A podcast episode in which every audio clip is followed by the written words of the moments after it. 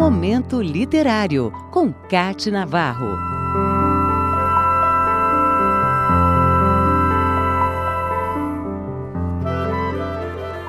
A chegada da primavera no hemisfério sul marca também a entrada da chamada Estação das Flores.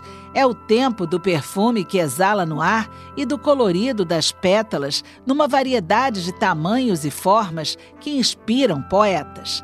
Não é à toa que há muitos poemas dedicados às flores ou autores que as escolhem como personagens e cenário para suas histórias.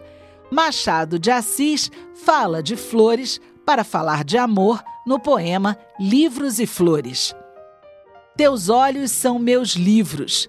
Que livro há aí melhor em que melhor se leia a página do amor? Flores me são teus lábios, onde a mais bela flor, em que melhor se beba o bálsamo do amor. Já Carlos Drummond de Andrade tem no poema Maneira de Amar a história do amor que um jardineiro sente por suas flores e como o girassol amava de forma diferente. Ouçam. O jardineiro conversava com as flores e elas se habituaram ao diálogo. Passava manhãs contando coisas a uma cravina ou escutando o que lhe confiava um gerânio. O girassol não ia muito com a sua cara, ou porque não fosse homem bonito, ou porque os girassóis são orgulhosos de natureza. Em vão, o jardineiro tentava captar-lhe as graças, pois o girassol chegava a voltar-se contra a luz para não ver o rosto que lhe sorria. Era uma situação bastante embaraçosa que as outras flores não comentavam. Nunca, entretanto, o jardineiro deixou de regar o pé de girassol e de renovar-lhe a terra na devida ocasião. O dono do jardim achou que seu empregado perdia muito tempo parado diante dos canteiros, aparentemente não fazendo coisa alguma, e mandou embora depois de assinar a carteira de trabalho. Depois que o jardineiro saiu, as flores ficaram tristes e censuravam-se porque não tinham induzido o girassol a mudar de atitude.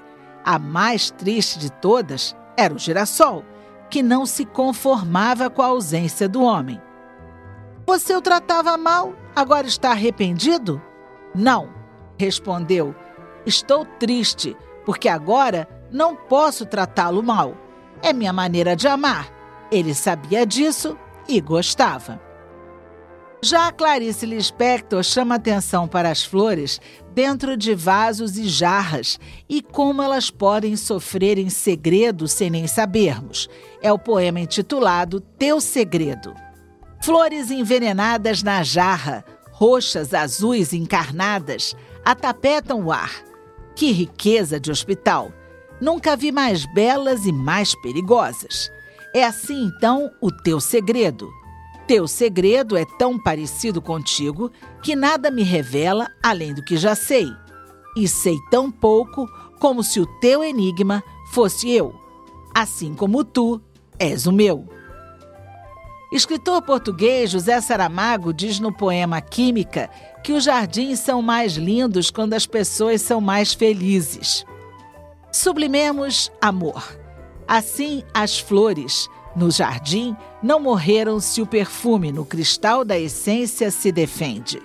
Passemos nós as provas, os ardores. Não caldeiam instintos sem o lume, nem o secreto aroma que reacende. Castro Alves nos brinda com o poema A Duas Flores. São duas flores unidas, são duas rosas nascidas, talvez do mesmo arrebol, vivendo no mesmo galho, da mesma gota de orvalho, do mesmo raio de sol, unidas bem como as penas das duas asas pequenas, de um passarinho do céu, como um casal de rolinhas, como a tribo de andorinhas, da tarde no frouxo véu.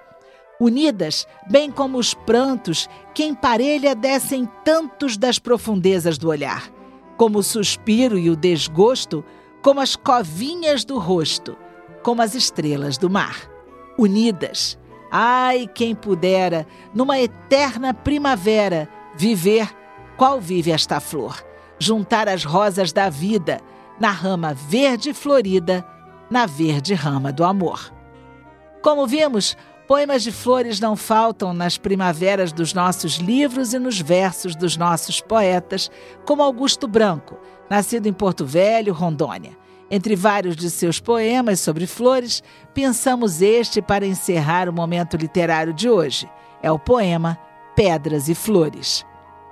As pessoas são muito reativas, costumam retribuir exatamente aquilo que recebem. Retribuem o bem com o bem e o mal com o mal. Mas tu, para seres imensamente feliz, procederás diferente. Retribua com flores todas as pedras que te atirarem. Haverá um momento em que as pedras de teus inimigos acabarão, e assim eles só poderão atirar em você as próprias flores que receberam de ti. Momento Literário, com Cate Navarro.